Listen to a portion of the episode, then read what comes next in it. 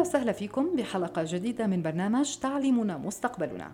اليوم نتحدث عن العالم إسحاق نيوتن وهو يعتبر واحد من العلماء الأكثر تأثيراً على التاريخ الحديث وقد كانت حياته مليئة بالصعوبات والتحديات. واجه نيوتن صعوبات في التعليم حيث كانت المدرسة الإنجليزية في تلك الفترة لا تهتم بتعليم الرياضيات والعلوم بشكل كاف. لكنه استمر في دراسة هذه المواد بنفسه وأصبح واحدا من أفضل علماء الفيزياء في التاريخ. تؤكد حياة نيوتن على أهمية التعليم ودوره في مواجهة التحديات والصعوبات. وكيف يمكن لشخص أن يصبح مبدعا ومؤثرا في المجتمع من خلال الاستمرار في تعلم المعرفة وتطوير المهارات. بالإضافة إلى ذلك يعمل التعليم على نشر الأمل والتفاؤل في المجتمع ويحسن من ظروفه الاقتصادية والمعيشية.